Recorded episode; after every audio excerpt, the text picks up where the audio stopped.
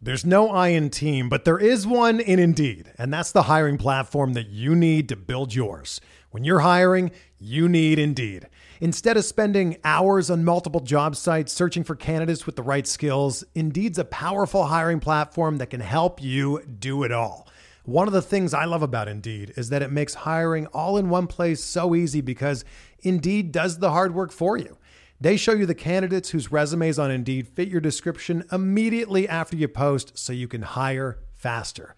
Join more than three million businesses worldwide that use Indeed to hire great talent fast. Start hiring now with a seventy-five dollars sponsored job credit to upgrade your job post at Indeed.com slash Blue Wire Sports. Offer good for a limited time. Claim your seventy-five dollars credit now at Indeed.com slash Blue Wire Sports. That's Indeed.com slash Blue Wire Sports. And support the show by saying that you heard it on this podcast. Indeed.com slash Blue Wire Sports. Terms and conditions apply. Need to hire? You need Indeed. This podcast episode is brought to you by Coors Light. These days, everything is go, go, go. It's nonstop hustle all the time.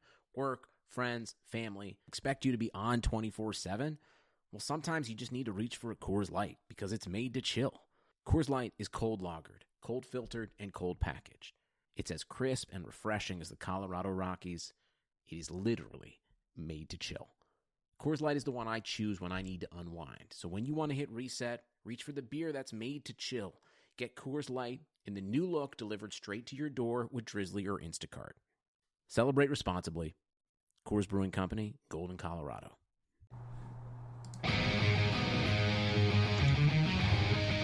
To get by Benning. Darnell Nurse left it in the corner, gets up center. Perry scores! Corey Perry! Ilya able to shake away from Solani. It's given away to Solani. Around in front. Score! Tamo Solani with the steal. Three of the fans want one. Score!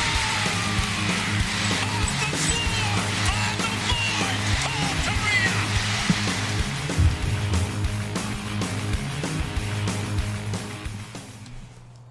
Hey Ducks fans, it's Patrick and Eddie for tonight's episode of the Forever Mighty Postgame Show. I'm back.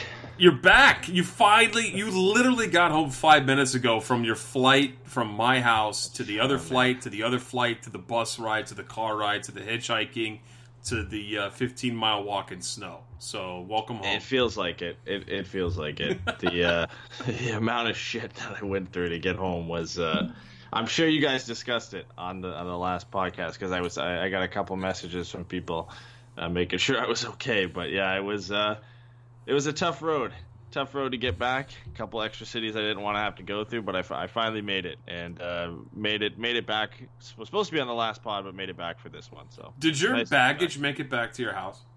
Finally, yeah, my baggage came yesterday, uh, and and if if to, if to top it all off too, um, the the guy called me, told me my bag was going to be there around ten to eleven, um, so I like I had to, to top everything off. That bag made me miss class, but then on even more on top of that, he ended up coming early.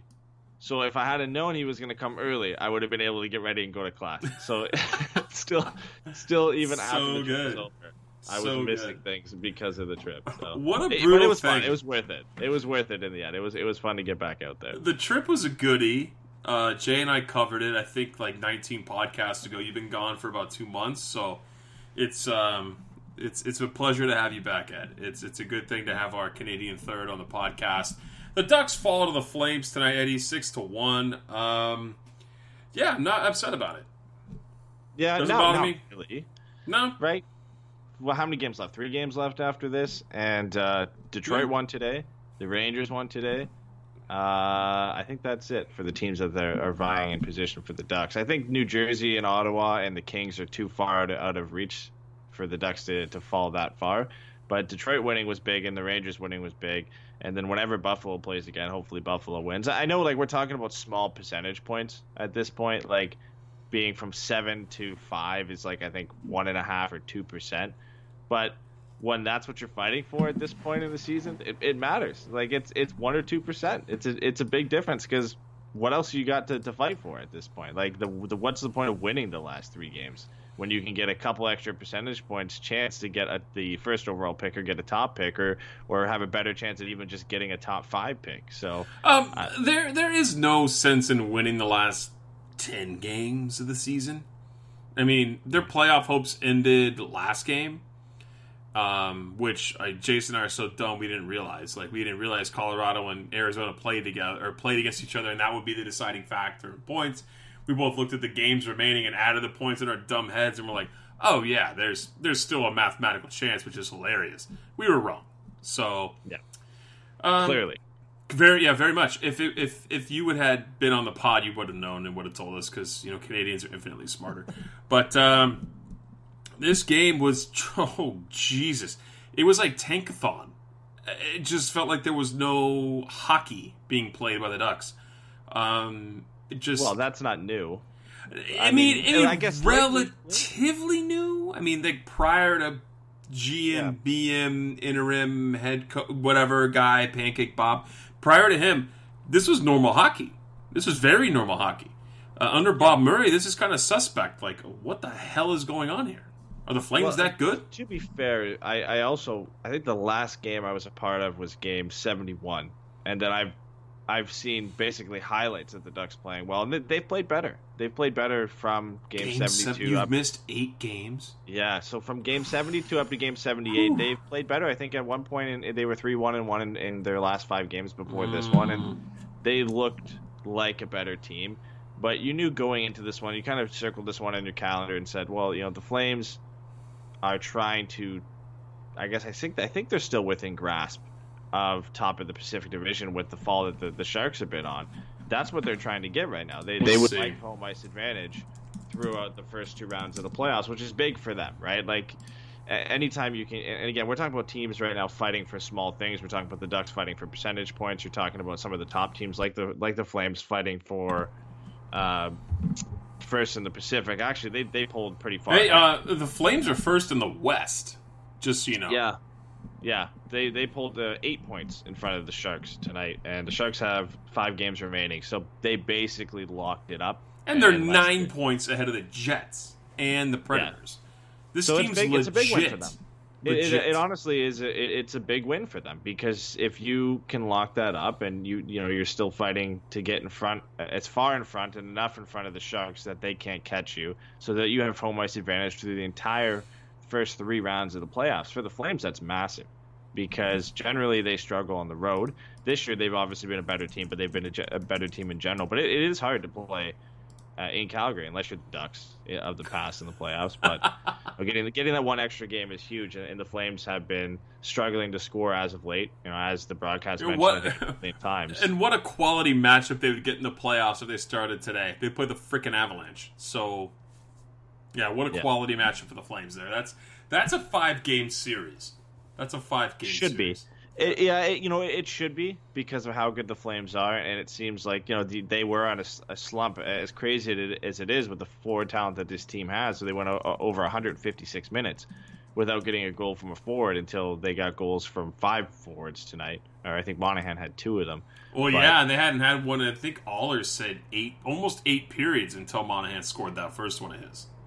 Yeah, it was yeah just uh, just over eight periods uh, of time. I mean, it was it was unbelievable that this team, when you look at the fact that they have Monahan and Goodrow and um, Elias Lindholm and Matthew Tkachuk and even Frolik and Backlund. I mean, that, that top six right there, the fact that they went scoreless in that period of time. But then you still got guys on the blue line like Mark Giordano, who it, it doesn't really matter. And I think he got the first goal of the game for the Flames anyway. So, yeah, they're an extremely talented group. Uh, I, I don't know if I'd put them in the group of, of being a sweep just because Mike Smith, right? That That's the question mark that's been for this team all yeah, year. Yeah, they're they're eighteenth in the N H L in, in team save percentage, whereas the Avs, I just looked it up right here, are twelfth. Uh, and they definitely don't have the Sharks' team save percentage, which is probably going to be pretty hilarious to watch. The second worst save percentage in the league take on the Vegas Golden Knights, if that turns out to be the thing for the Sharks. But the Flames, yeah, man, you're right. I mean, it just they haven't they haven't really had it in net. I mean, at one point they did with Rittich, but you turn that, that crease over to Smith, and it's a wild card. Like, you don't know what Smith you're going to get night after night. It, it's kind of a brutal thing between the pipes for the Flames right now. Yeah, I, the good thing is, and you know, you talk about teams who go into the playoffs and they've got one guy, and you're like, if that guy doesn't do well, it's over for them. You know, the Flames have two guys who could get hot. You know, Rittich was really good this year. He struggled a bit. Then Mike Smith went on a roll, and that's why he has the crease right now. So the Flames have that going for them, but you still have that inconsistency of, well, what if they both aren't just good? And if yeah. you lose, the, you you lose home ice advantage. It doesn't matter if you're playing Dallas, you're playing Arizona, you're playing Colorado. You've now got to go on the road and win some games, and they've they've got the goal scoring to do it. But uh, it'll be interesting to see. I, I think the first few rounds for them could be easier. I think they could beat Vegas. I think they could beat San Jose. But if they get in a battle with, with the Jets or with the Predators, I think that's going to be tough for them. Yeah, it could be. Uh, they're just really speedy, and they can actually just attack you on multiple levels, and that's a huge thing for them. Like Mark Giordano has shorthanded goals to the defenseman. He gets the first goal, I think, tonight, right? He had the first one on the night for the Flames to tie yeah. the game after Andy Welinski scored. So they have scoring all over the place. But let's let's talk about our Ducks. Um, I'm I'm tired of talking about the Calgary Flames. It's unfortunate that at, um, the Ducks have to face them one more time at Honda Center this year next Wednesday. I'll be at that game. Um, I'll be chanting, "You probably can win here," because I don't really feel like... like yeah. you can't win here is going to be a thing anymore with how the Flames have been playing this year, especially against the Ducks, uh, especially after tonight. But Ryan Miller was in net tonight. Unfortunately for him, there wasn't a whole lot he could do on many of these goals. Uh, you really can't hold Miller responsible. No, you can't. And and I was a little bit surprised to see him get the start. I thought Gibson would go against Calgary and, and Miller would go against uh, Edmonton tomorrow. Oh, Gibby wants Connor McDavid. He does. He wants to shut down the between the legs top shelf goal. Oh man, that if you haven't seen that goal, uh, wh- who were they playing last night? Was it Dallas? Dallas. I think it was Dallas. Yeah, but it, hey, it wasn't Connor Ben McDavid. Bishop. Wasn't Ben Bishop? I'm sorry. Wasn't wasn't American great Vezina winner coming up? Wasn't him. Yeah, it was. Uh, it was Kudobin, but. I mean, Connor McDavid casually skates his way to forty goals, and, and pots, pots pots his fortieth goal like that, which, which almost is almost as good as Austin Matthews. It's then he gets so asked, uh, I think so after the game, he gets asked, uh, what? How do you feel about putting up an, a new career high in points? Or it might have been the previous game because he had a four point nine. Wait, wait, wait. Can, can I answer for him? How he answered? Yeah. I don't even know. But let me let me just tell you how he answered. Yeah, yeah, take a guess, yeah. Well, it's been a really disappointing season. You know, I don't really care about the points. It's, it's already too my, long. It's more it's about my teammates. Long. It's already too long. He, he said, "Whatever." That's what he said. It was. It was not short. Of course he did. Of course he did. He was not uh, not feeling it, but he's at I think one hundred fourteen points now. You know, back, triple uh, back to back to back one hundred point seasons for this guy. Uh, now we're getting off on a tangent for Connor McDavid. Almost but, as good as a Russian. I'm just saying. So. Yeah, but before we hop off that with the Oilers, you're you're getting dangerously close to losing that bet. Uh, for Leon Draisaitl. I stand by my bet. He's not hitting fifty. He's at forty-seven with uh, five games remaining. That's great. He's not hitting it. Yeah. Right. At, it's it's funny because right after that, even I didn't feel too comfortable with the bet. He had forty-three goals, I think, with seven, with seven games remaining. And uh, you felt pretty confident. Then he yeah, goes out and gets I, a hat trick. Oh, I'm still confident. I'm still confident. He goes out and gets a hat trick. Then he gets another goal. And he's playing on the line with Connor McDavid now. So it's, of course uh, he is. He can't anchor his own line. So he's got to he's got to get the feeds from McDavid. Course. The interesting thing is, is could Draisaitl beat Ovechkin to fifty? Mm. One one hat trick for for Draisaitl. That's a lot, but a hat trick for Draisaitl gets him to fifty. Ovi's one away, so likely Ovi hits that in his next game. But there, it, there, it's close now. I mean, it's not out of it's not out of question to say that Draisaitl can get to fifty before uh, Ovi does. That's like a whole other bet in itself. Yeah, I mean, who's going to get to one hundred twenty-five points first? The other Russian, Kucherov or McDavid? I'm I'm just curious. Oh, Kucherov. Oh, I just want to make sure you understood that Russians are better than Canadians in hockey. Just throw that out there. It's all right. You got an American up there. You've got uh, Patrick Kane. Yeah, somewhere. Yep. Yeah, he's somewhere up there. Almost at one hundred points. Um, no, he's at one hundred four. Oh, one hundred four. He finally passed. Okay, right, that's anyway, good. Let's, that's let's good. Move on. Let's, move on. Let's get on here. Let's go with the game. And this game was tough, you guys. So if you're listening to the show and you're giggling at the fact we haven't started it yet, that's because the game was hardly watchable if you're a Ducks fan. Ryan Getzlaf's still out, of course. There's no reason to play him at this point. He's actually being evaluated as to why he's having spasms. He's having back spasms? Yeah, back spasms. Yeah. And, and he's seeing a doctor now because Not good they don't news. know why it's happening. Yeah. Not good that, news. That, that's worrying a bit, right? Yeah, like, that's good. The that's, fact that's... He, they don't know why it's happening, a little bit ominous, but hopefully he's okay. Yeah, it's not good news for uh, for Ryan Getzlaf. Hopefully they figure it out. Uh, good news is they have like six months to figure it out. So we'll see what happens with, with Getzy. Hopefully he's better sooner rather than later. I'd like to see him in game next week when I'm at the game against Calgary. Uh, Getzlaf out, Manson now, which just, I mean, can we just say now it's concussion? That's got to be a concussion. He, he goes I never in. saw it. I never saw what happened. Uh, okay, so uh, who was he trying to hit? I think. Oh, Jesus. I forgot he was trying to hit behind the net. He goes in for a hit behind the net last game, um, and he ends up going helmet, or face to helmet, whoever he was trying to hit. And, it, I mean, dude, he was down like that, just flat out down. Didn't grab his face, didn't didn't do anything, did, barely moved, and he was done for. It, it was not a, it was not a nice-looking play for Josh Manson, and the trainer had to come out. He wasn't He wasn't K O'd. It was definitely a T K O. It was like he wasn't out laying out on the ice, but it wasn't pretty yet. You didn't see a replay or anything of this? No, like the, I think this uh, this game was right when I got back, the night of I got back, and I got back at like two in the morning. So that wasn't uh, that wasn't happening. That was not uh, on my radar to go back and, and and check in on the highlights. I heard he got injured, but then I never kind of went back and and checked on it. But he's not the only guy now, right? Like all of a sudden. I guess there's never been a time where the Ducks were ever healthy one hundred percent, but now it's it's Getzlaf, it's Manson, Richie's out, Kessler's out, Gooley's out. Who am, who am I missing? Kosh is still out, obviously. Kosh is still out, yeah. I think we're good. I think you hit every everybody pretty easily there. You got all the players. It was just not a fun night for Josh. I was at the end of the game, too, man. It's just, that was so hard. It was really hard to see him go down like that. So he's out. Richie's out. I never saw Richie get hurt, but Richie and Kessler still out, too. Same with Gooley. Dotchin gets called up. That was what signaled the bad news uh, for the Ducks with Josh Manson. So just it is what it is at this point, guys. I mean, if you're if you've been playing along all season and you're hanging in for game seventy-nine, you're hoping you know to see something magical happen here, even though they're out of the playoffs. It just wasn't tonight.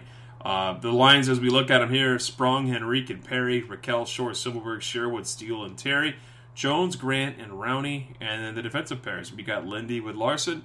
Uh, Dotchin and Fowler, Megna and Holzer. I mean, this is... Are we not used to this by now, Eddie? Are we not used to this shuffling lineup and this this injury-riddled team? It just it seems like this team just...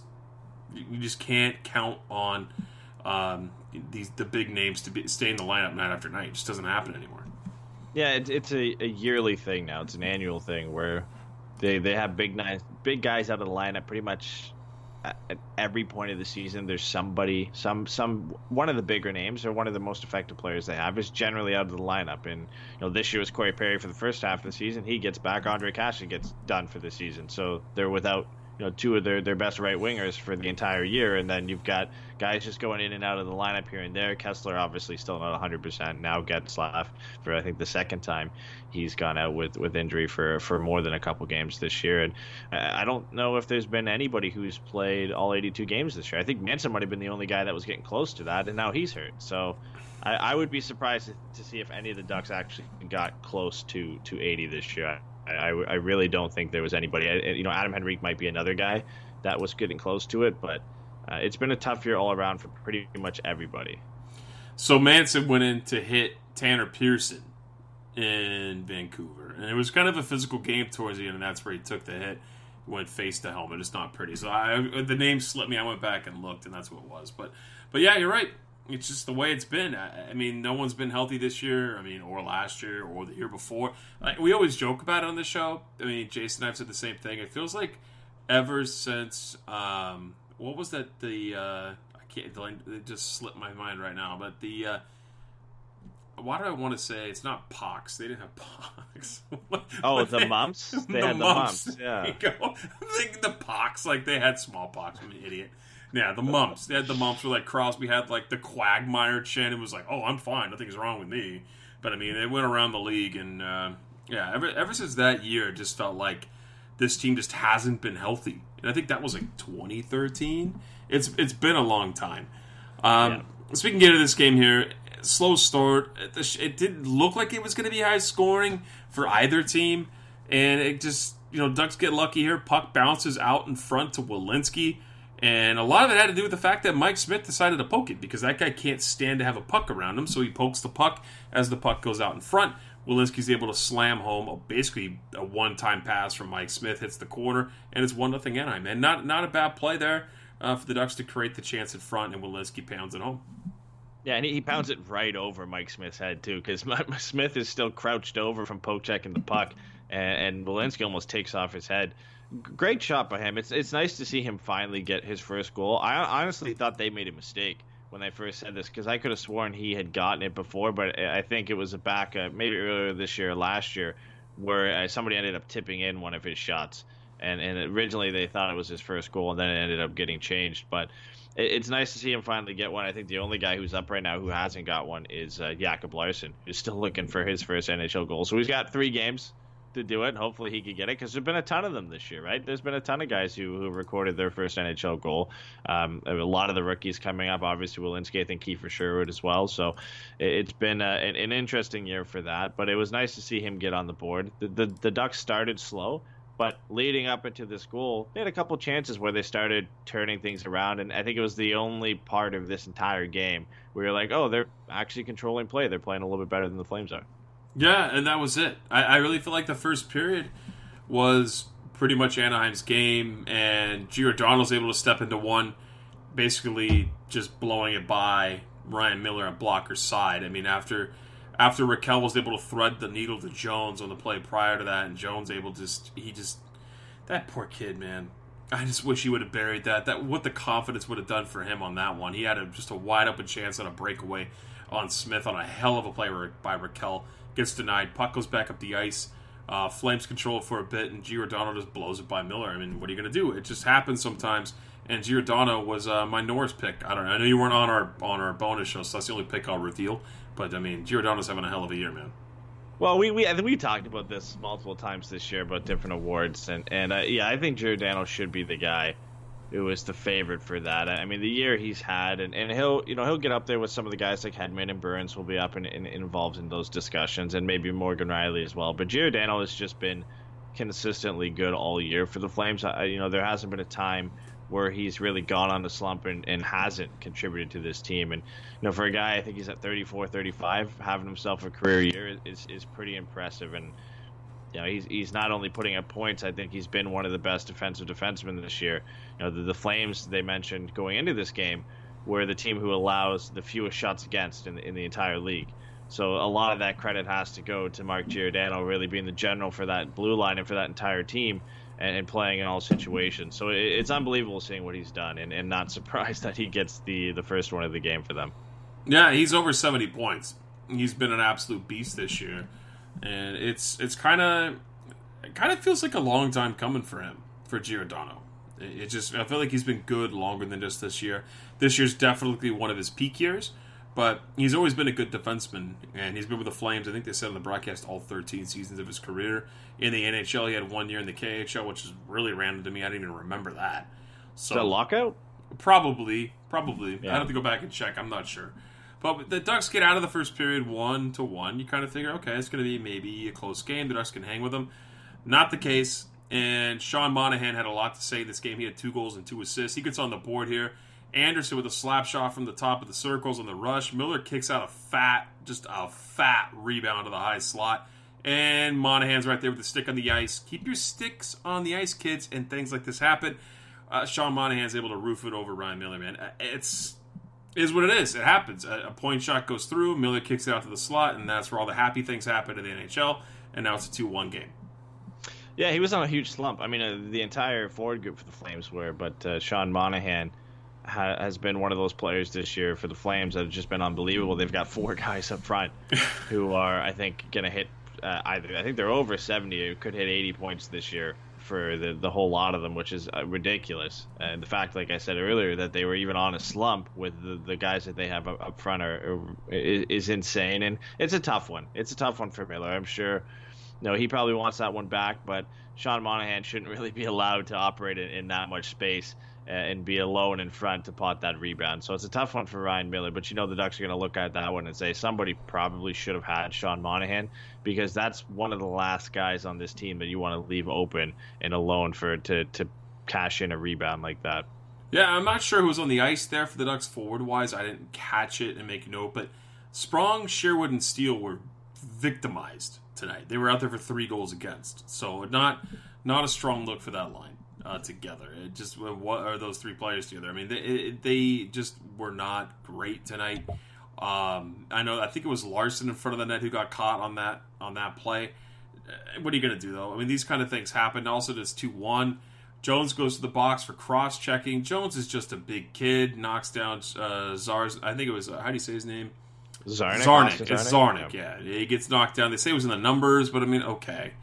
Uh, Flames go to the power play. James Neal cashes in, I think, by his thigh or his shin guard or something. I originally thought this goal was Monahan again. Yeah, yeah. So did everybody in uh, in... Is it still Scotiabank Saddle Dome? I'm just gonna. Let's just assume it is. Let's yeah. assume it is. Yeah. So did everybody in, in the Flames arena because uh, they thought he got a hat trick in the last game too. So it was uh, it was one that I didn't see. I think this is how James Neal scores goals now, is that he ends up getting them off his ass, off his leg. Because I mean, let's be honest. We talked about it this year as well. He's been one of the guys who's been uh, you know, the, one of the worst free agent signings this year, where he just has not been able to score on a regular basis. They paid a lot of money for this guy, too. They paid a lot of money for James Neal.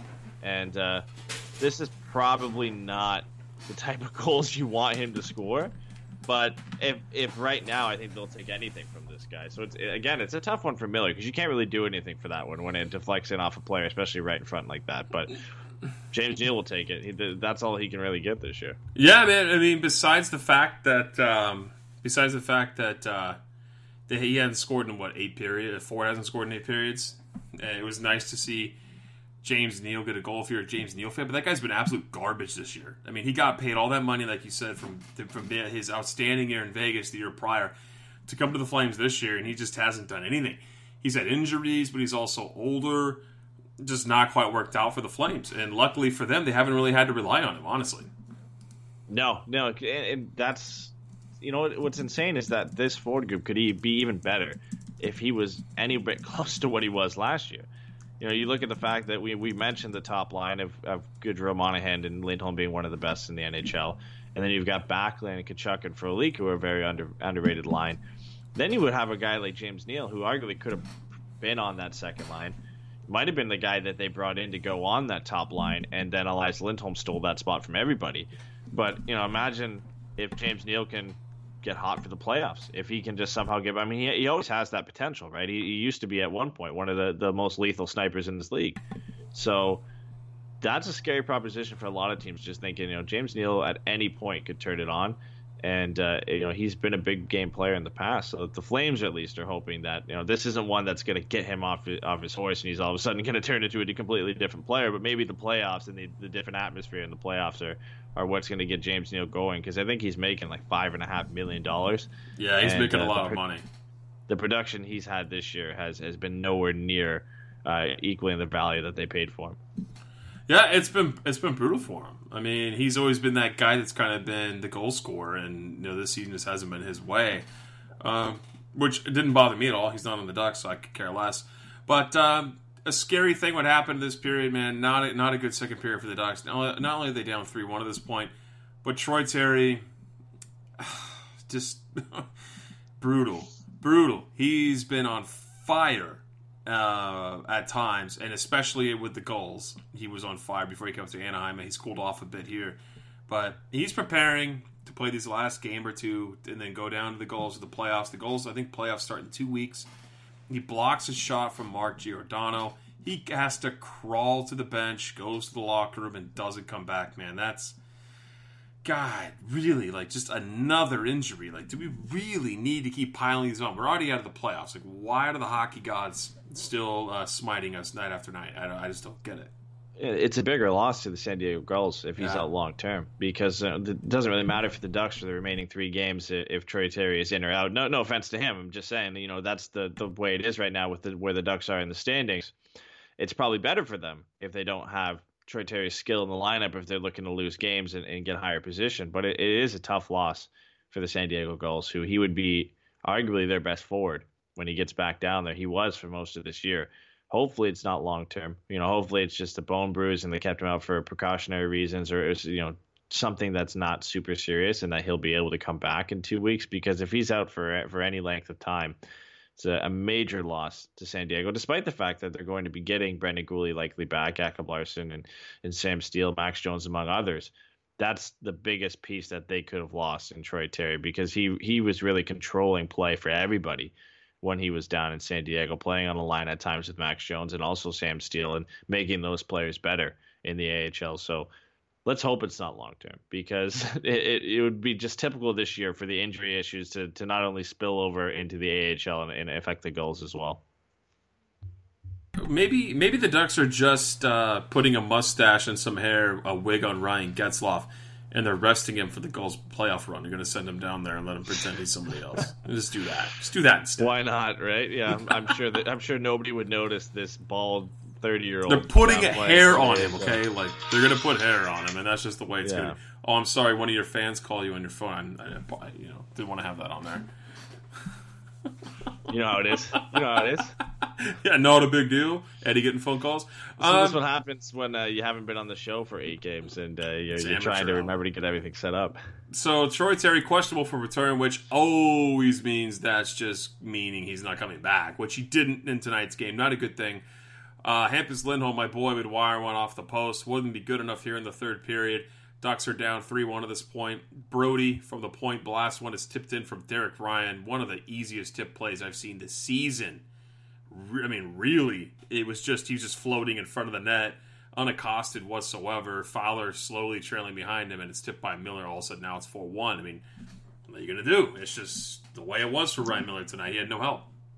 Yeah, it's the fourth line from the Flames, too, which is, is painful. And it, it's a better fourth line than other teams do. Oh, the Derek highly Ryan. sought-after Derek Ryan. Do you remember, do you remember that over the summer?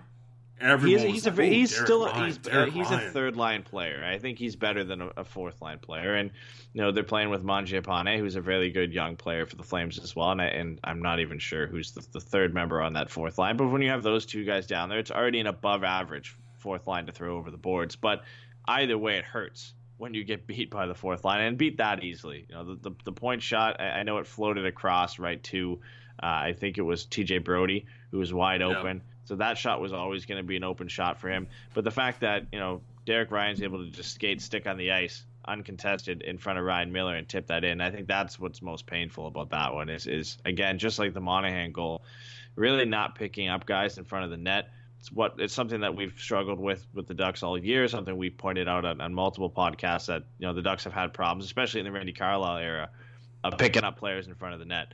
And there's, there's you know, some games they look better. I think most games they've looked better, but then you get these regression games every now and then where you kind of start to pick apart and remember some things that happened at the beginning of the year, and you start to see some similarities between how the Ducks are playing now and how they played under Randy Carlyle.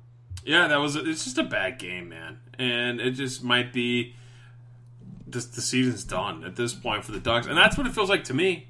I mean, I've kind of checked out of the the rah rah, let's go boys. Like, it just it doesn't really matter at this point. Like I've like Jay and I've talked about it. It's fun when they win, and I really like when they beat division rivals. But uh, it's it is what it is at this point. I mean, I don't want them to lose, but to see this kind of goal going, it's just kind of like, oh well, that's just kind of how our season's gone. It's not ultra yeah. disappointing, but it's kind of just like, Fowler, what the it, hell are you doing? It still stings, and you, you're upset at, you know, the fact they're losing, but it's not as bad because there's a light at the end of the tunnel in the, in terms of the draft lottery, right? Like, maybe if they were fighting for a playoff spot, well, either way, like, you're still going to be involved in it and, and get a higher pick. The, the draft is the light at, at the end of the tunnel this year, so it, it's not as bad in that sense. But, you know, I, I get what you're saying. I mean, for everybody at the game, it's definitely disappointing. You know, when you're at the game, you want them to win because you're you're in the atmosphere. It's a little bit easier to get more into the game. I mean, when I was down, we were at the Sharks game, and, and despite the Ducks probably, you know, standings-wise, you wouldn't want them to lose that game. When you're there and there's uh, the Sharks oh, fans there I in your face, I can't, I can't deal with this. I can't deal with this. Yeah, I, I, they can't so win. They can't I, I win sympathize. I, I sympathize for the fans that attend the games. Obviously, this was in Calgary, so there, you know, if there were Ducks fans there, I, I sympathize for them as well. But, you know, it, it's tougher to want them to lose when you're at the game, and it's a lot easier for us sitting at home to be like, oh yeah, the, I I'm okay with this six to one loss. But when you have to be there and experience and be around the opposing team's fans, it, it sucks. You know, I was in Toronto earlier this year when the when the Ducks lost six to one. Their season was pretty much over at that point too. But it, you don't, you know, you never want to see it happen live. It's a lot more disappointing. So I, I feel bad for those guys.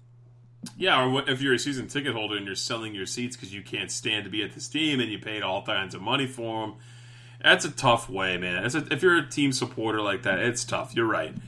And the Ducks would find themselves down four one. Let's wrap this up, man. The Flames would get two goals here. Ryan Miller absolutely stones Mangiapane, or Mangiapane, how you say his name, I'm not sure. But we'll look like an empty net. Miller gets a piece of it, and then it goes to the point, and the point shot goes in, gets tipped in. Just, just the way it's been.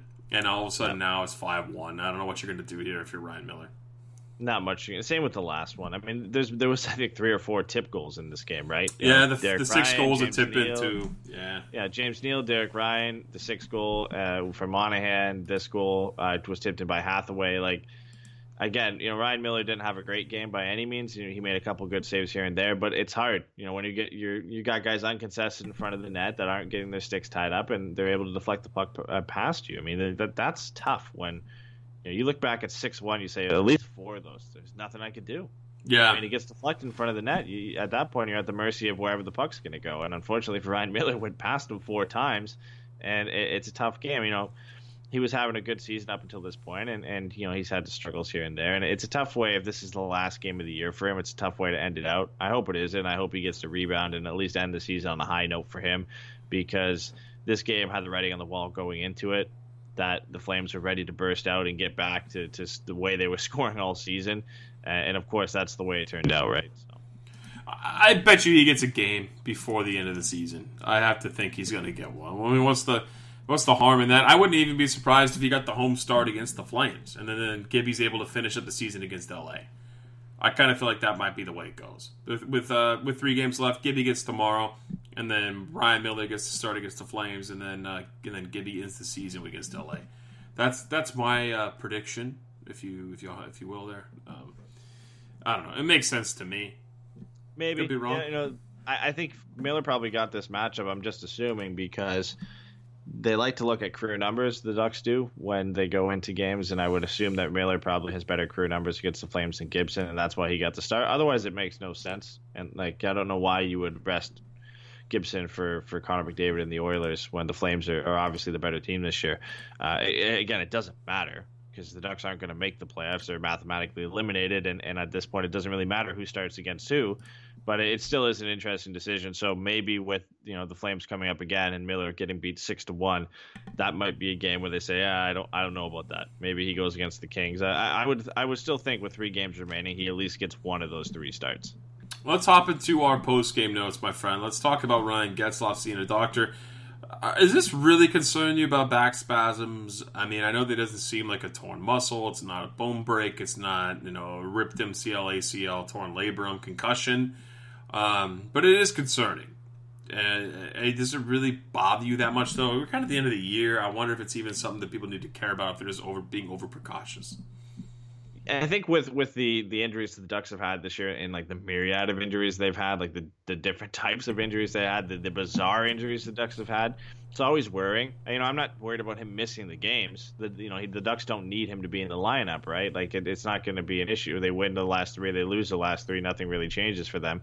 So in that sense, you know, having him in as a player, it, it's not a big worry for me. Uh, but it, it is, you know, when you don't know what it is, and, you know, they clearly came out and said that – they don't know why he's having these muscle spasms. It could be something really simple.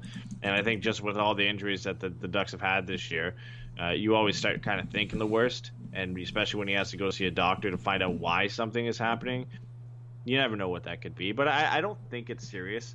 But there's just that, that worry attached with it this year. The, the Ducks fans just have that worry around around injuries. I mean, we were talking about Troy Terry.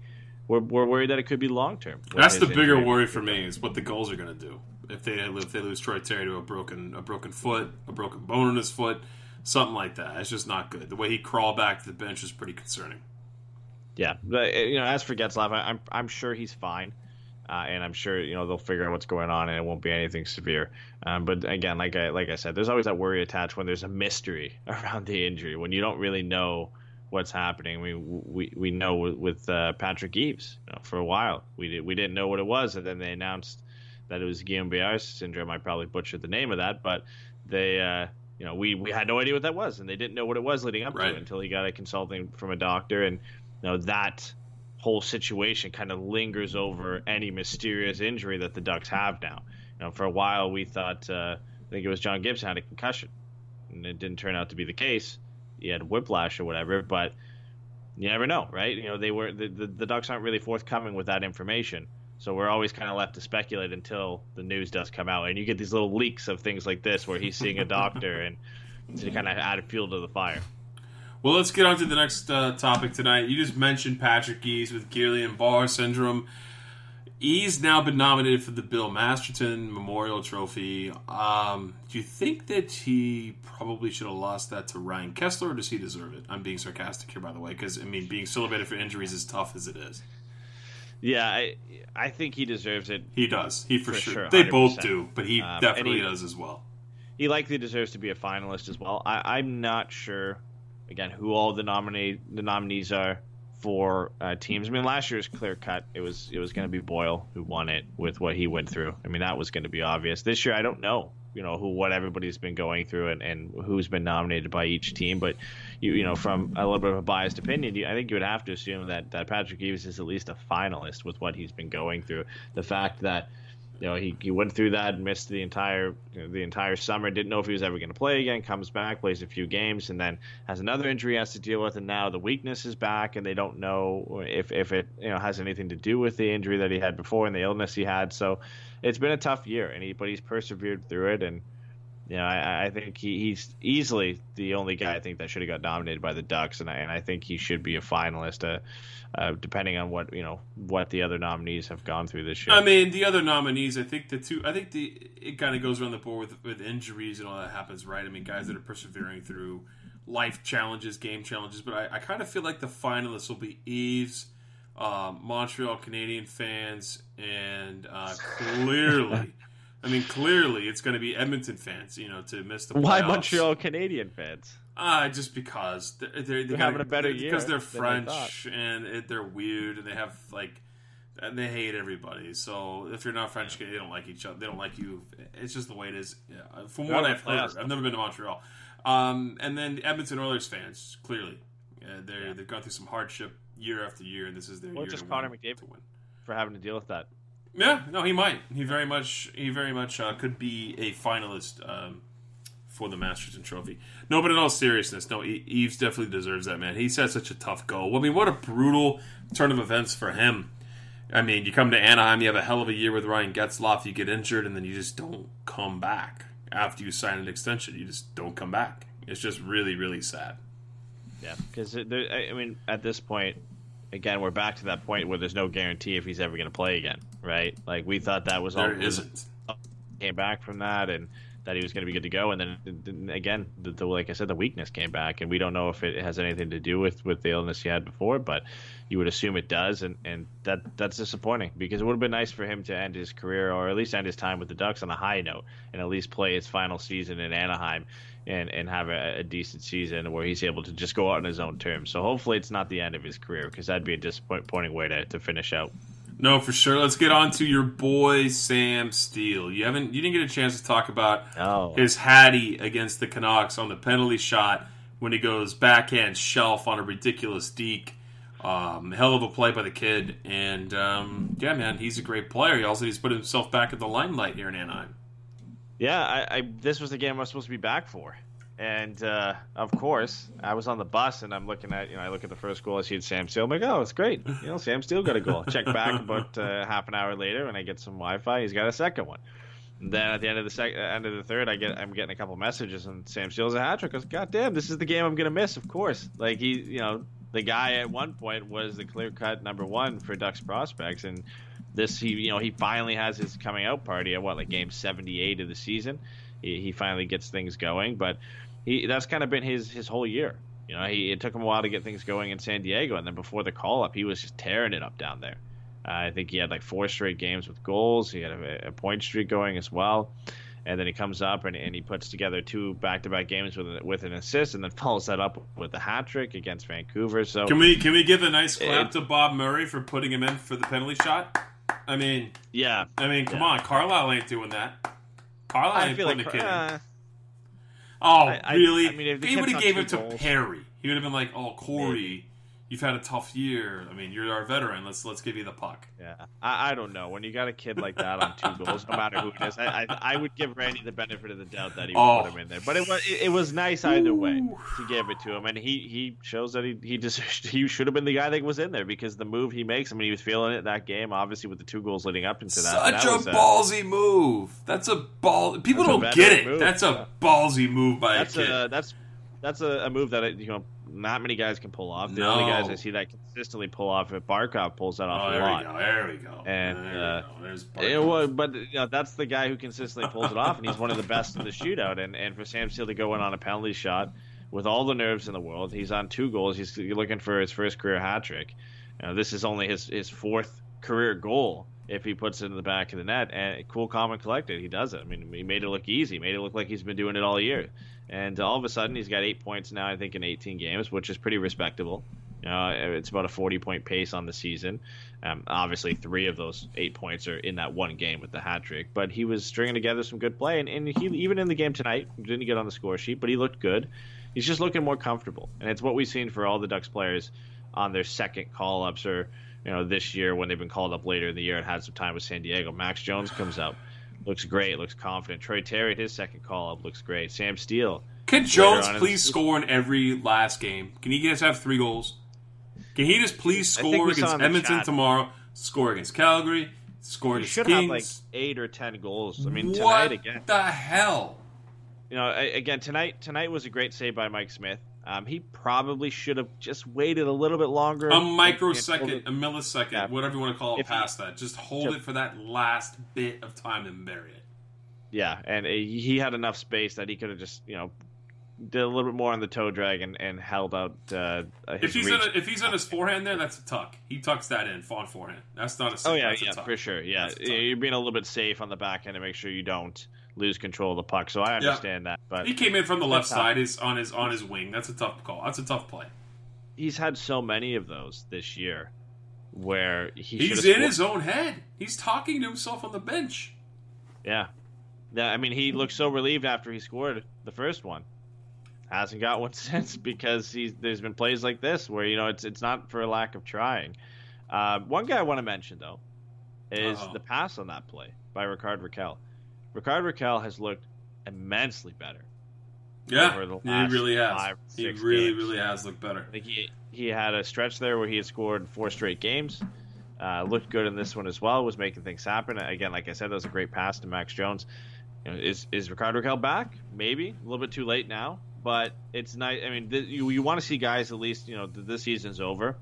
That guys are starting to get back to what we're used to seeing from them, and Rickard Rakell has been, you know, the biggest disappointment in, in my mind for the Ducks this year, and the fact that he's finally, you know, turning things around the later part of the season, hopefully, looks good for how he could do next year because he needs to get back to to twenty or thirty goals next year.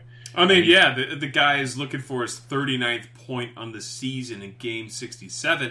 And let's not forget, everybody, the Ducks don't have anyone who's probably going to hit fifty points unless Ryan Getzlaf gets back in the lineup because the guy closest to Getzlaf is Adam Henrique with forty-one. There's nobody on this team that's going to score fifty points this year. I, I think Getzy's probably done um, if they're going to have him at home. Let's hope not. But there's a good chance they just sit him the last three games. So Rickard Rakell has been mm, he's been he's been a really hard player to look at after scoring over thirty the past two years. Yeah, but it is nice to see him to see him getting back on it because that that's what you kind of want to see. And yeah, so he, he had the three game stretch there. We had two against San Jose, one against L A, one against Vancouver. Looked good in the Winnipeg game despite the Ducks just not scoring in that one. And then he looked pretty good tonight. But again, the Ducks just really couldn't get anything going for two periods against the Flames. Uh, but yeah, I mean, that's that's bad when you look at that. The fact that the Ducks are going to have nobody hit fifty points likely. They somehow aren't the worst team when it comes to who uh, leading by points on a team. Getzlaf's leading the team with forty-seven. Arizona, I believe, is the worst because Clayton Keller's leading them with forty-six points. Ooh, so it's uh, uh, they're just in the same position. But the, the, the difference is Arizona's fighting for a playoff spot. The Ducks are, are way, way behind them. So, it, you know, you don't need a guy to hit fifty points. I'm, I'm surprised any team can make the playoffs without a guy at least hitting fifty points, and, and Arizona probably looks like they're out of the playoffs now, but losing to Colorado tonight, they're three points behind them. But Well, yeah, hey, man, thank God the Oilers are going to make the playoffs with uh, Connor McDavid with career highs, Draisaitl with career highs, Nugent Hopkins with career. Oh, yeah, they're not. They're not making the playoffs. Yeah, I, I think if you if at the beginning of the season you told me that, I mean, you, you didn't have to tell me that Connor McDavid was going to hit one hundred points. I think that was obvious. Uh, but if you had told me Draisaitl was going to hit fifty goals and be over one hundred points, and uh, Ryan Nugent Hopkins was finally going to get close to what they thought he was going to be and, and be almost a point per game player, that you would think the Oilers would make the playoffs with that. I mean, two hundred point guys. Uh, has there ever been a team that hasn't made the playoffs that has had two hundred point guys? Oh, I'd love and, that stat. And been that far out of the playoffs? I mean, they are eight points behind Colorado mm. for the playoff spot, five, mm. five points behind, uh, behind Arizona, who's not even in a playoff spot. Like they are, I, I don't think they're mathematically eliminated, but they're they're pretty darn close to being mathematically. They might as well be. They probably are. Yeah. They probably are. And It, it's it's pretty ridiculous when, you know, now Draisaitl, he is over one hundred and, and McDavid's over one hundred, and there's only, I think, four four guys over one hundred points in the league, and they're not making the playoffs. I mean, yeah, the Blackhawks aren't making the playoffs, but Kane's the only guy over one hundred there, and, you know, it, it happens. But, man, I mean, two guys, one hundred points. Not even luck. You know, we're talking about teams here that don't even have a guy at fifty. You've got a guy that has double that, and they're not making the playoffs. You got two guys who have double that. They're not making the playoffs. A guy with forty goals, a guy with fifty goals, and they're not making the playoffs. Like that, that's saying something in Edmonton. And you know, Cam Talbot's good... worst year ever, coupled by no defense and the bottom six not being good. Wow, that's a lot. That's a lot. It's not the worst spot to be in though, because you still have, Ooh. but you still you still have two guys who are capable of one hundred points. Yeah, but you that's not do, a bad do, spot do to not be in. Do you not know who's running that team? Well, it's not Chiarelli anymore. No, it's uh, Keith. Is it Keith Gretzky? Keith, Keith Gretzky. That's not going to be for long. But again, like it's not the you know as, as laughable as they've been. People made fun of that Draisaitl contract, said he's never going to live up to it. He's not. He's not. He can't well, anchor he his own line. He can't anchor his own line. He's playing with Connor McDavid. He's making what, nine million dollars? Yes, to play with and Connor getting, McDavid. That is fine. Second C money. You need to dominate your own line, or you know that second C money, or first line winger money, and a guy who can put up one hundred points oh, and please. score fifty goals. Yeah, because because yeah, because Connor McDavid really needs Leon Draisaitl on his wing. He can make anybody put the puck in the net. Just ask Sidney yeah, Crosby how much money he's made Chris Kunitz. Give me a break. Yeah, but give me a break. Was Chris Kunitz ever a hundred point guy and a fifty goal scorer? Yeah, there's no doubt that. Yeah, because McDavid to win makes... cups, you needed to get him Malkin. Leon Draisaitl yeah, becomes second C. There's no doubt that that uh, Connor McDavid makes Leon Draisaitl better, mm. but it doesn't mean that Leon Draisaitl is not a bad player. And no. I think no matter what, you know, you put we've we've seen a lot of guys with Connor McDavid that haven't been able to put up numbers like this. But they right? okay, like, yeah. But is it worth it to sacrifice your middle six? You can still bring in a guy, a, a second line center who doesn't. You don't need oh, a boy. Malkin. Oh, you boy. don't need a Malkin. You you can get a second line center for six or seven million dollars. Who's yeah, very good. but not nine, not nine no, million dollars. You've got you've got the best player in the game, and you've arguably, got a guy who's arguably you've got a guy who's a, who could be playing with Connor McDavid, a consistent forty mm, or fifty goal scorer. Mm. That is a similar setup to what Washington has with with uh, Nicholas Backstrom and, and Alexander Ovechkin. I'm not comparing Draisaitl to Ovechkin. Please but don't. Did did. Washington really have an Evgeny Malkin. They had Evgeny Kuznetsov, who's a great player Who in his own right. Great player. He's a great player. Yeah, he's a great player, but he's not a Malkin. You can get a player similar to Kuznetsov in free agency, or you can draft another center that you can work your way up. The Oilers are not in the worst position in the world. They need a goaltender. That's obvious. They have some defense prospects coming up. They should probably draft a defenseman with their first pick in this draft. And maybe grab a center. Who knows? They, they they have some options there. But when you have Connor McDavid and when you have a guy like Draisaitl who can score forty or fifty goals, you're not in the worst position out of every team in the league. How much money do you think Evgeny Kuznetsov makes?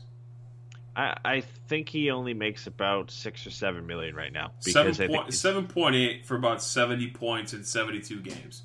Not playing with Connor McDavid. Leon Draisaitl makes nine million dollars. Yeah, but Drysdale was also a seventy-point guy not yeah, playing with Connor. Yeah, but he was supposed to anchor his own line. They brought him in as an anchor, and now he's playing along with perhaps the greatest player in the game. He's not worth the money. He's not worth the money.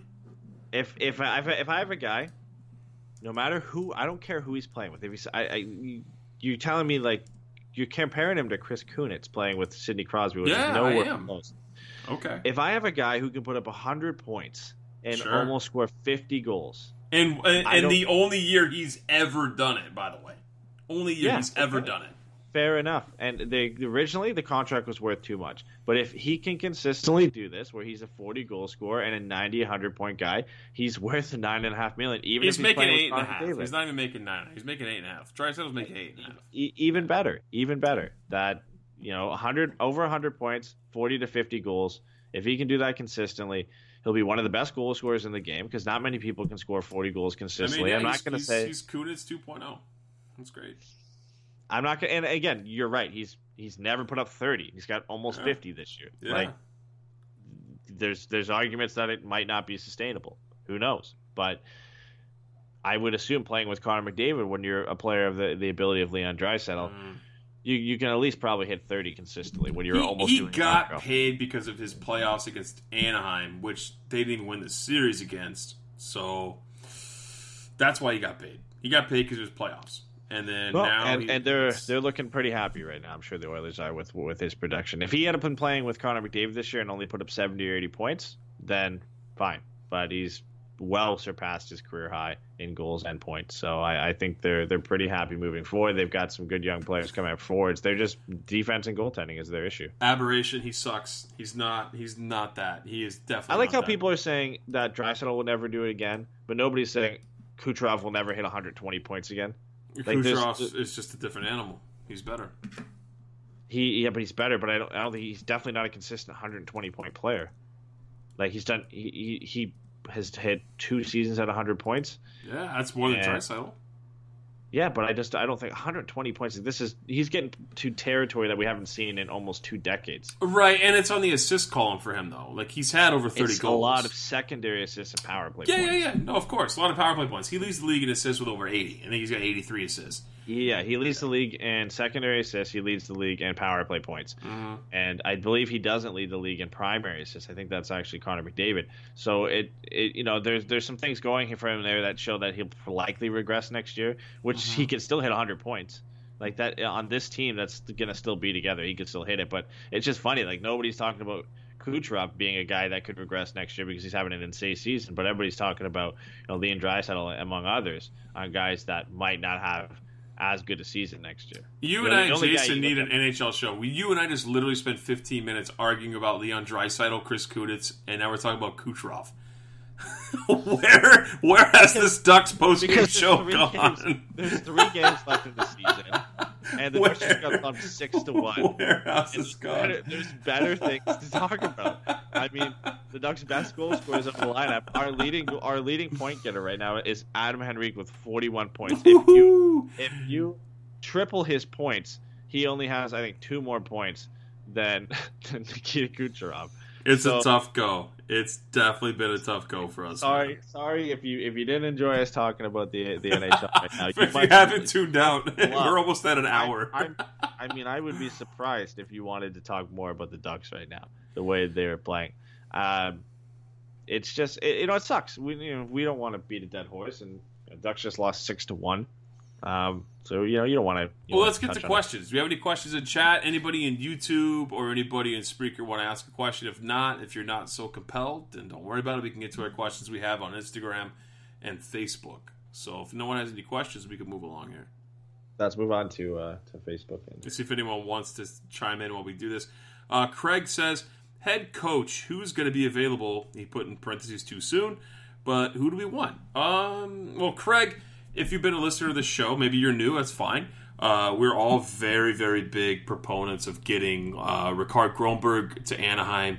Uh, if he can't make it, we're, all eyes are on Dallas Eakins, and he's probably going to be the coach. Bob McKenzie came out and said that a few weeks ago, purely because he's earned it.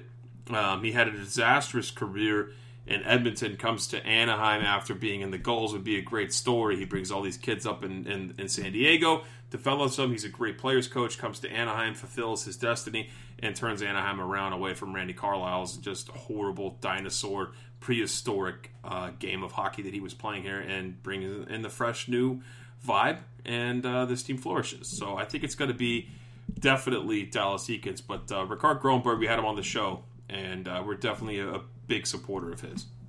Yeah, I, I think it's, if not one hundred percent, like ninety-nine point nine percent, uh, it's going to be Dallas Eakins.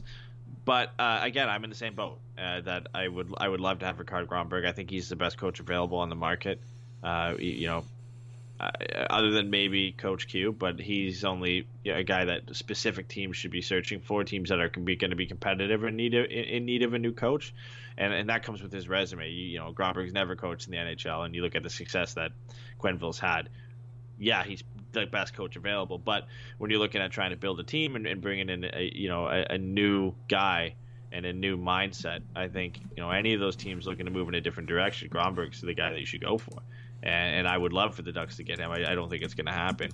Uh, but either way, whatever team he goes to, I think he's going to have success there because uh, he has all the makings to be a really successful coach in this league. It was so funny, man. I was listening to another uh, hockey podcast. I mean, yeah, I do that too. Um, he's it was a big po- a big podcast, and they were talking about coaches being thrown around, and, and they mentioned what a big leap of faith it would be, you know, maybe in the next five, ten years we have a European coach come in and coach an N H L team out of nowhere.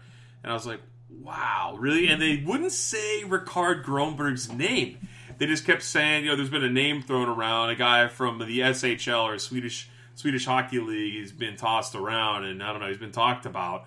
Not really sure if he's ever going to be able to get a chance, you know, here in the next few years, but maybe one of these, you know, old-time organizations are going to throw this guy in there. It's like, he's been talked about a lot. Just say Rickard Grönberg has been talked about a lot. And it's it's no secret anymore. It's not a secret anymore that he he's desperately wanted to come to the United States and get his and get his feet wet. And he even said to us, he doesn't care. He just wants to be in the North American game and work his way up or get an N H L shot. But most likely it's going to be A H L. So, hey, Eddie, is it not like the second best plan possible that Eakins gets moved up and Grönberg takes over the head coaching job with the Gulls? We talked about this. It's possible. Uh, if, it's very like, probably that, slim that, to none, that, but it's that's, possible. Uh, that's my ideal situation, sort of, um, because if, if then, you know, you don't want Eakins to, to be gone, and you know Grönberg's not going to last too long in the A H L before another team comes calling for him. Um, so the only way that works out that he would end up being the coach of the Ducks is if things went wrong with Eakins. Unfortunately, I don't want that to happen. No. You know, I want Dallas Eakins to come in and be successful. I feel bad for what he had to go through in Edmonton. So for only for him to come in to coach a couple of years and then get fired for Grönberg to come up, that would suck. Um, you know, we'd be hoarding assets at that point. And, uh, you know, Grönberg would definitely come if, if he had no N H L jobs. I'm sure, you know, an A H L option, especially down in San Diego, would be pretty appealing to him. But uh, I would have to think that some team is going to offer him Uh, an N H L job. There's no way I don't think he makes it through this summer without you know getting in a couple offers from some N H L teams looking for coaching positions. Next question is also from Craig. He says, Kasha, I know he had surgery, but absolutely no updates. And, yeah, I had nothing really to report other than he was out six months. So you're looking at, at an we're not going to get any updates until training camp. I really don't feel like you're going to hear another peep out of this organization about Andre Kasha until we see September. Jeez, Rick, Ricky in our YouTube chat just brought up like nightmare fuel for me for the for the, for the summer. So you right, you know, rightfully so. We've been we've done well. I don't think we've done seventy-nine podcasts this year, but we've done pretty close in the seventies. We've missed a few in in a year, a calendar year, or not. I don't know if you call it a calendar year, but from March to March, we've done over one hundred four episodes. So. All right, so so Ricky Ricky said he proposed this to us. He said, uh, Angels post-game shows until October? That's one hundred sixty-two games. I, I, I, I just I just can't do baseball, Ricky. I, I'm going to go to a... It's t- not a few, even that. I'm going to go it's to a few one hundred sixty-two tailgates. games. I know. I just can't do back-to-back-to-back-to-back-to-back nights either. I can't do a day game that starts at noon. I, I just I can't get into baseball. I was a big baseball fan as a kid, um, but just not as an adult. I know I'm going to go to a few tailgates. It was brought up to us, I think, by Bombay, who was mysteriously not in chat tonight, by the way. He gives Jason and I and you so much crap by not starting on time, but he's not even in chat. Um, we were talking about doing a... Uh, Angel, the Angels are doing, you know, Ducks Night, I think, in September. So we we're talking about maybe going and doing that. But we just... we I just can't do baseball, man. I, I just can't get into it. See, I mean, I like baseball, but I, I can't wrap my head around one hundred sixty-two games. And that's uh, too much. You know, hot, you know, five straight nights of podcasts and, and switching between nights and days. Uh, and then we got bonus shows. You just no way. There's no there's no way to do it. Man, I, I wouldn't be able to handle it. it. It'd be too much. And then I, you know, I'm not the even close to being knowledgeable enough on baseball where uh, where you would want to listen to me talk about the Angels. I could name maybe five or six players on the Angels. That's uh, that's not quality podcast material. Does Gary DeSarcina still play shortstop? And does uh, does uh, Darren Erstad play first base? If not, I don't know where I'm at anymore. I'm sure that that's a reference from twenty years ago that I clearly don't clearly don't know those players. I can tell you. Is Tim them. Salmon playing?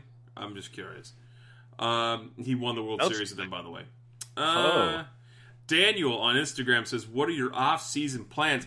Well. Our off-season plans are to uh, expand the hell out of the show. We're going to be doing a lot here coming in, in this uh, upcoming off-season with um, with websites, with merchandise, with expanding here on Twitch.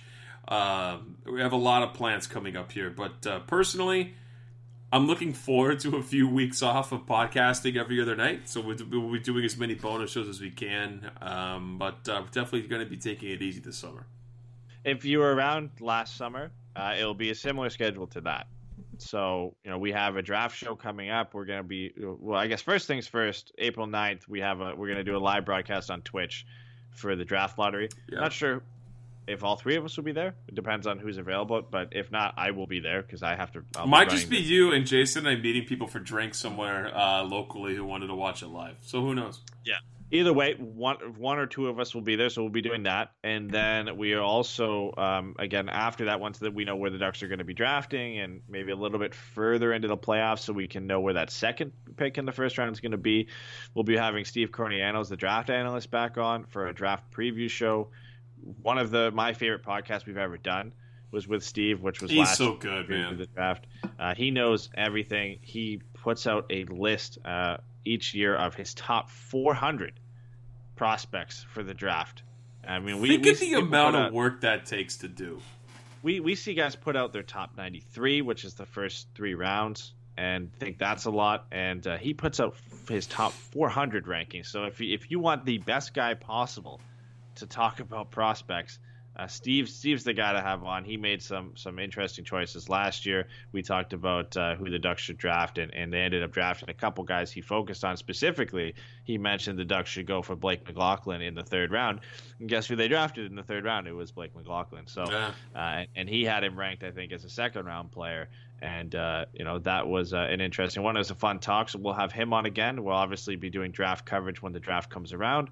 We'll have a draft uh, like a draft uh, post-game show, I guess you could call it. After the draft will be a post-draft show where we'll talk about who the Ducks drafted. And then hopefully we can line up some more interviews with, with Ducks prospects. I think we interviewed almost everybody last year. Yeah. Um, in the first couple of rounds, we had Lindstrom, uh, we had Perbix, we had McLaughlin, um, we had... Who I think that was it. Who who was the second round pick last year? Oh, Benoit Olivier Groulx. We had him as well. Mm-hmm. Um, so it was uh, it was fun. So hopefully we can do some more of that in the summer. And as Pat said, we've we've got uh, merchandise on the way. Hopefully, a website on the way. A lot of big things planned for next season, including moving the podcast uh, full time to Twitch because it's about a million times easier to use than YouTube as well. So a lot of, a lot of things going on for next year. It will still be viewable on YouTube. Just post game live will be on yeah, Twitch. Yeah, live will be on Twitch. To. We want to hit every platform. A lot of people complain about not being able to uh, to comment in our chat from their phone while on YouTube. So Twitch is very, very easy to do. You can do both. So that helps everybody out. But we'll still be on YouTube if you got to listen at work the next day or however you listen to us on YouTube. Uh, David Roska from Instagram also asked, "Who will the Ducks be? The who, who will the Ducks get for the new head coach?" We just t- we just covered that. Uh, thank you, David and Daniel, for that question. And then Derek Russell on Instagram says, "What should we do with Carter Rowney this next season? Trade or keep?" How do you like that guy? I mean, he fills the role for that bottom six. But uh, are you a keeper or a, you know, send him off somewhere else kind of guy, Eddie? Yeah, I'm I'm a keeper. He's done nothing wrong this year. You know, he's been one of the, the only signings that the Ducks made that actually lived up to what, or even maybe surpassed what you thought you were going to get from him. Turned out to be a really solid penalty killer, can contribute offensively on the fourth line every now and then, uh, and just plays the game the right way. As cliche as that sounds, he doesn't make a lot of mistakes. And uh, defensively, he seems to be a really responsible player. So I, I would love to keep him around. I know it was a weird three-year contract, so he's still got two years left. Uh, but he's those, you know, he's those types of guys, that the type of player that I would like to keep around on this this team. And I think he can be an effective fourth-line player. And you know, he's a guy that if you're healthy, scratch him. It's not surprising. It's not the end of the world. Uh, and then if you wanted, if you trade him, there's always going to be teams I think looking for his type of player. So if you do have to trade him, it's not going to be too hard, especially at the at the, the money that he is making at this point. Yeah, no, I agree with you. And he's he's put up a career-high seventeen points this year. Of course, he's played the most games since coming over from Pittsburgh. But yeah, two more years in the deal, not not a uh, not a problem with him in his game at all. I think he fills the role, and uh, he's a twenty, fifteen to twenty point guy, maybe twenty five at his peak. And that's not a bad move for the Ducks. I don't feel like you got you got to have these kind of role players. You just have to. Yeah, no, exactly. Um, what were we missing? There was one thing we were missing for the show. Now I can't remember. We had something to say, and I have no idea what it was anymore. Well, that is it for us today. Since the uh, since the show must go on, and Eddie's question will be left behind, or his topic will be left behind here for the next show if we can. Oh, uh, oh, I got it. Uh, I got it. We we forgot I we tried. had to update the draft lottery. We had to update the draft lottery. Oh, and That's you need to update F M Three Stars, dude. Don't don't even worry about that. Oh my God, it's been like Get two done. months. Well, I've been busy, so it's getting done. It's going to happen. There's still three games left in, in this month of Three Stars, so it will get updated hopefully tonight, um, if not tomorrow. Tomorrow. Uh, after the Oilers game. Ottawa's getting the number one overall pick, and it's going to go to Colorado. Let's All right. just say that. So, so this this is how it is right now. So Ottawa's number one, sixty points. Likely they're going to get it. Uh, L A second, sixty-five points. This is reverse standings, by the way. Uh, New Jersey third with sixty-seven. Detroit won four in a row. I think this is updated. They're at seventy points. Uh, Buffalo at seventy-two, and Anaheim now at seventy-four because the Rangers won today, and the Ducks moved from sixth last to, to or from seventh last to sixth last, and they now have an seven and a half percent chance at getting the number one overall pick instead of having a six and a half percent chance. And if they can move past Buffalo and Detroit, uh, I think the lowest they can they can actually mathematically finish right now is fourth last. That would give them a nine and a half percent chance. So you're looking at you're looking at a pretty big difference of, of about uh, three percent, in being able to get the number one overall pick. And I think the big thing too is if from seventh to fourth, you have uh, about an eight percent chance of getting a top three pick difference, going from twenty point four percent to twenty eight point eight percent. So Detroit needs to keep winning. They're stringing together wins at the right time. The only problem is the Sabres have lost five in a row, and they're they're the worst team over their last ten games. In, in the entire league. So the, the Sabres are doing their best to hold on to that number five spot. I would like the Ducks to finish in the bottom five to have a, a, a not a guaranteed chance, but a better chance of at least getting a top five pick. You know, that that was my goal for this entire season when it started going south, was at least get a top five pick. Not that I'd be disappointed with the sixth overall pick, but I just kind of like the sound of a top five pick. And I believe, I believe every team who is uh, in the bottom five, I believe it is, might be bottom three, goes on to T S N for the draft lottery, and I really want to see Bob Murray sitting in a chair on T S N for the draft lottery. So if it's the, if it's the bottom five G Ms that show up, I want him, I want them to finish bottom five so he can show up there. Uh, I mean, they've got what Edmonton. They have a chance to beat tomorrow. The Flames and the Kings. They have they've just have not gotten a game together against the Kings. So, and they just lost to the Flames big time. There's a chance they lose the next three games. There's a big chance. chance. Yeah, there's a big chance. Big well, Draisaitl probably gets a hat trick tomorrow, so oh, he's at fifty. You lose, you, you, you lose your bet. Uh, uh, the Flames are the Flames are the Flames, and we saw what happened today. And then the, the last game against the season, that game's going to literally mean nothing now. We thought it was going to mean everything, mm. but uh, it's probably going to mean nothing for both the Kings and uh, How the is Buffalo? After just destroying everybody at the beginning of the year, one eight and one in the last ten. What a garbage show poor, that poor team is turned Montour into. Be. Leaves, oh. leaves the dumpster fire of Anaheim and ends up going to a, a team that is worse now in the standings. Oh, the it's so bad. I, you know, if if I have to feel bad for any fans this year, out of any every team that's going to miss the playoffs, it's probably Sabres fans, because there was so much promise. Middlestat was supposed to be like the rookie of the year this year, and he's been not great. Um, you know, Skinner has almost, I think he's, I don't actually, I think he hasn't hit forty yet. He was on pace to hit like fifty. Now he's he's like slumped hard like the rest of the team, and things haven't been going well for him. Eichel is, is falling off a bit. Uh, Brandon Montour goes over there. They're like, oh, we get Montour, it's going to be good. Carter Hutton was playing so well, and then all of a sudden, like everything just goes out the window, and this team just compl- the wheels just fall off, and they're about to secure themselves another top five pick after getting Rasmus Dahlin last year. So, so Jeff uh, Skinner, since March first, has three points, one goal, two assists. Yeah. Since that's, when? That's how it's gone. Since March first. Yikes. Yeah, that's, that's not, how it's that's gone. Not Sabres a good look. I, I feel for you guys. There's there's bright things in the future, especially with another first uh, first overall pick. And uh, but I, I, I feel bad for them this year. I think out of every team, they're the ones I feel the, the worst for. Uh, yeah, maybe the... gone are the November and December days of the Buffalo Sabres. And uh, welcome to the second half of the year when you still have to when, be good. Uh, at one point, weren't they the best team in the Eastern Conference for uh, a small oh, stretch there? I th- Maybe, maybe it was close. Oh no, no, maybe. That was Tampa Bay. They were the best. They were the. Oh no, I think they were for like the first two weeks of the season. Might have been. Yeah, which was weird. But the two week first two weeks mean nothing, obviously, because now look at Tampa Bay. Uh, consistency is, is everything, folks. Because Tampa Bay is consistently good, and they are by far the best team in the league. And the Sabres, who were at one point the best team in the Eastern Conference, have now consistently been bad since uh, about November. So that's that's how things go. Yeah, that is how they go, and that's how the night's gone for the Ducks, just uh, consistently bad. And so we revi- revisited that tonight against the Flames as the Ducks dropped that one six to one. Ducks play again tomorrow night against Edmonton. Um, there'll be another post-game show tomorrow night. Uh, your hosts are questionable. Uh, we'll see what I'll happens. Eddie will be I'll there. Be. I'm not sure if I'll be there. We'll see how that works out, but uh, we'll definitely have a show tomorrow night.